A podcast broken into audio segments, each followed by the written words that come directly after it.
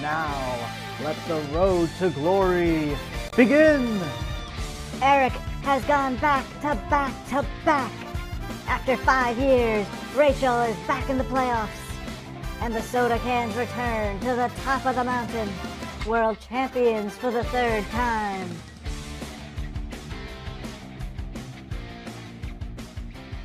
Welcome, everyone, to the new and improved RTG Baseball Podcast.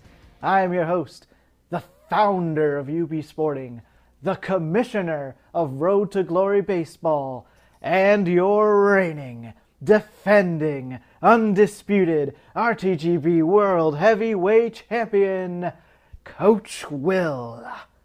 I'm excited for our latest season to begin, and as most of you know, this year will be a memorable one, if for no other reason than it marks the end of our journey with Yahoo Fantasy.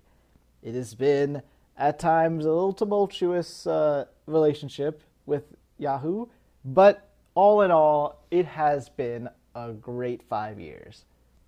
But out with the old, in with the new, because now we welcome into our lives CBS Fantasy Sports. And with that change, there's a lot of new changes, some big, some small, to the league this year that CBS gives us access to. So I figured it'd be fun to run through those changes here on the podcast, kind of use as a test run, see how this works. But all the changes are actually in a Word doc that's on the Discord server, and when you actually get yourself into the league, then you could check the settings there. So, without further ado, let's go through the at least the big changes coming in. So obviously CBS. So now you're gonna want the CBS app to down CBS Fantasy app to download on your phone if you want to manage your team on your phone. They on their website. I did. Uh, I sent to I think half of you, and I'm gonna send to the rest of you next week. Uh, in the instructions to join the league, I noticed that the website is pretty aggressive with its anti ad block software. So it like throws up like, oh, you're using ad blocker. Uh, so I did find uh, at least a Chrome plugin that works pretty well. Uh, so if you run into trouble with that, I can share with you what I use, and nothing horrible's happened to my computer so far with that plugin. Uh, the another change, the uh, payouts are going to be slightly different. So as we talked about in the Facebook chat, the, the CBS Fantasy, on the bright side, it gives you access to all these settings. On the downside, it's not free, like ESPN and like uh, Yahoo. So, what's going to happen is that the buy in will be $30, up to $30 for everyone. And the payouts will be, uh, I'll go into that in a second. But $5 of the $30 is actually going to go to like paying for the league. So the grand total pot is actually $25 times 12 instead of $30 times 12. Uh, and those winnings are uh, first place will earn a $200 prize. Second place will earn $75 prize. Third place wins their money back, $25 prize. So, so far, this is all similar to, to last year. But now we are going to throw in a $5 prize for fourth place and for fifth place. The idea being just adding a little bit of spice to after the wild card round, you have fourth, uh, fifth place versus sixth place. And even though it kind of matters, and obviously bragging rights matters, it's usually not important, uh, I feel like. So now just throw a little dollar amount on it, add something to that match. And similarly, the losers in the semifinals ends up facing uh, its third place and fourth place. So what I figured was that obviously I'm making a reward for fifth place. I can't have fourth place earn nothing. So fourth place will also get the five dollars. And if you think about it, if you make the playoffs, then you are getting at least five dollars unless you lose out. So you lose in the wild card round and you lose in the fifth place game. So just more incentive. Obviously, you want to win, make the playoffs. Just throwing that throwing that incentive in there. Next change is our waivers pickups. So for our five years of Yahoo, we've suffered because Yahoo to this day still hasn't figured out how to have a Sunday night waiver run because uh, the lineups would lock on, well, no, the roster would lock overnight Sunday. So even if you did waivers Sunday night, whoever you got wasn't after that roster lock deadline. So then you wouldn't have them available. So that was horrible. We suffered five years. That suffering is over. CBS does it right. So what we're going to do is that we're going to have a Friday night waiver run and a Sunday night waiver run. Uh, so that means if you you're submitting your waiver claims by midnight or 11:59:59 Friday night, and then if you win anybody, you'll see them on your your roster Saturday, and similarly on Sunday night, you want to get your waiver claim, claims in by 11:59:59, and those people will show up Monday morning and they'll be available to put on your team, unlike Yahoo. Now you gotta do it. You have to put them in your lineup, but at least you can put them in your lineup, which was not the case for Yahoo. Speaking of those lineups, uh, now very exciting. The on CBS, your roster will lock per player on Monday. So it looks at when each of your players' games are their first game on Monday, and each player will lock whenever their game's about to start. So even if it's the Boston Marathon week, so the first game of the day is 11 a.m. in the past, for actually all of our past, that means that on that week, your, your lineup needs to be set by 11 a.m., even though there's only one game. So now, if only if you had Red Sox players and whoever they're facing, they're going to lock at 11 a.m., but everyone else isn't going to lock until whatever time the game is. So that is just a nice, convenient uh, addition. Very excited. As part of all this, I'm kind of excited to be able to like use waivers properly now. I increased your max adds from four to five, so slightly nicer, and you could just add more people.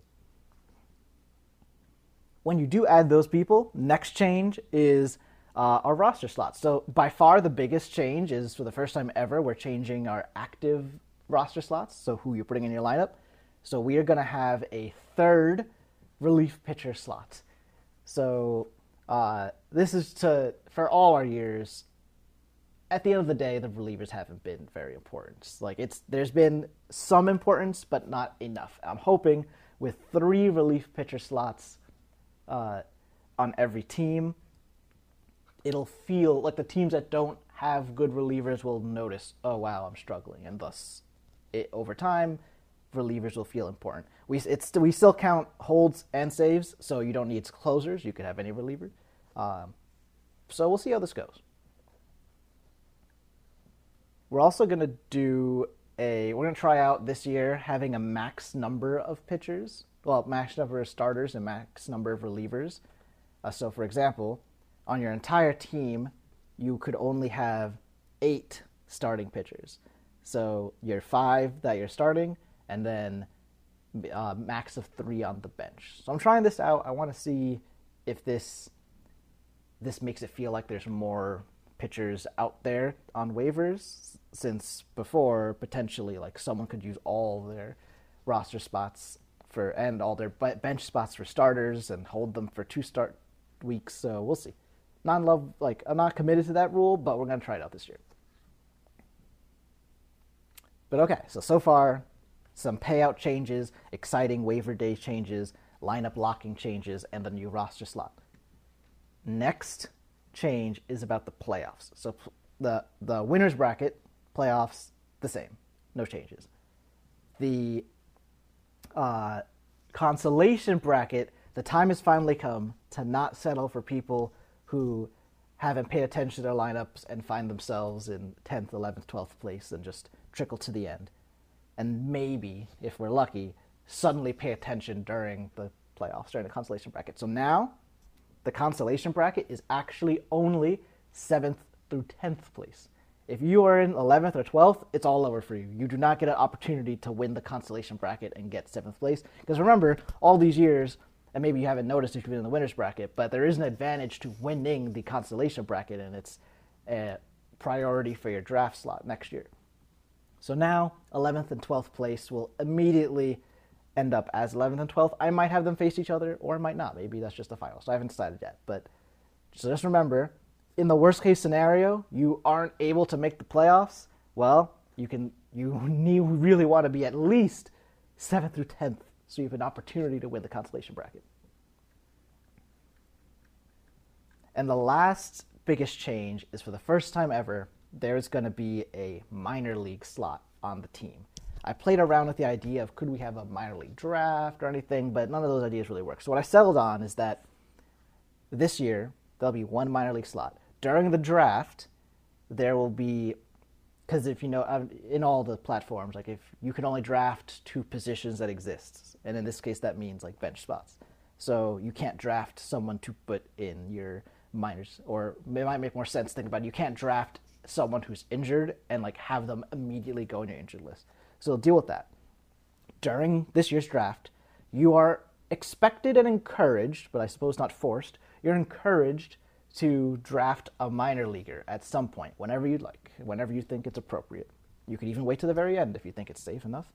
Uh, and so we're going to have six bench, bench spots, but in the draft, you will see seven bench spots. And the seventh bench spot is expected to be for whatever minor leaguer you draft. Um, so what's going to happen after the draft, I will remove the seventh draft spot. So then you would switch your minor leaguer you drafted and put them in the minor league slot. And that's your minor leaguer for the season. And you can switch them out whenever you want. It's up to you. But then if, if you do switch them out, that means you are using one of your five adds per week to do that. But if you think you can, that's fine. The idea is that next year we'll do the same thing, except you'll already have a minor leaguer. So then, so you draft one minor leaguer during the 2025 draft, which means that one plus one you already have is two. So now you have two minor leaguers. And over time, we'll decide how big we want that to go. Maybe like four is, is our max. So we'll see. Uh, I think with only 12 teams this year, everyone everyone's going to be able to get a really top prospect. If you have absolutely no idea who to pick, I would just go to either MLB.com or Baseball America. Just pick pick a list and look for the top prospects and uh, go for it. Just make sure they're actually going to be in the minor leagues, of course. So that is that change, and I think oh yeah, and then the last thing there then with minor leaguers is for the consolation bracket people. As we as I said, seventh through tenth place are going to be assigned to the consolation bracket. But if you win first, second, or third in that consolation bracket, then my idea, and we're going to do it next year, is that you, before we draft, get to pick your minor leaguer. Everybody else, just like we're going to do this year, at some point during the draft picks some minor leaguer. But those three people, first, second, and third place in the consolation bracket, they actually get to. It's as if they're getting an extra keeper, uh, and they'll but it'll be at the end of the draft. They get to pick their minor leaguer immediately.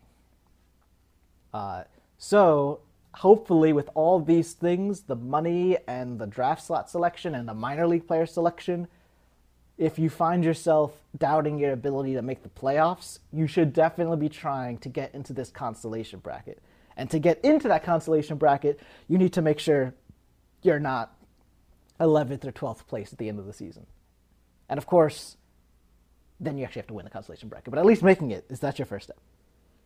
And I think we'll leave it there today. Those are the biggest changes. I have this nicely typed out in Word, like I said, on Discord um, and you can ask me any questions. So, this has been our first RTG Baseball podcast of the new season. Hopefully, we continue. Maybe I'll revive the starting lineup series from before. Maybe this time we don't necessarily need a guest. We could focus on the storyline of that player versus like learning all about them, but we could do that too. And until next time, folks, ciao.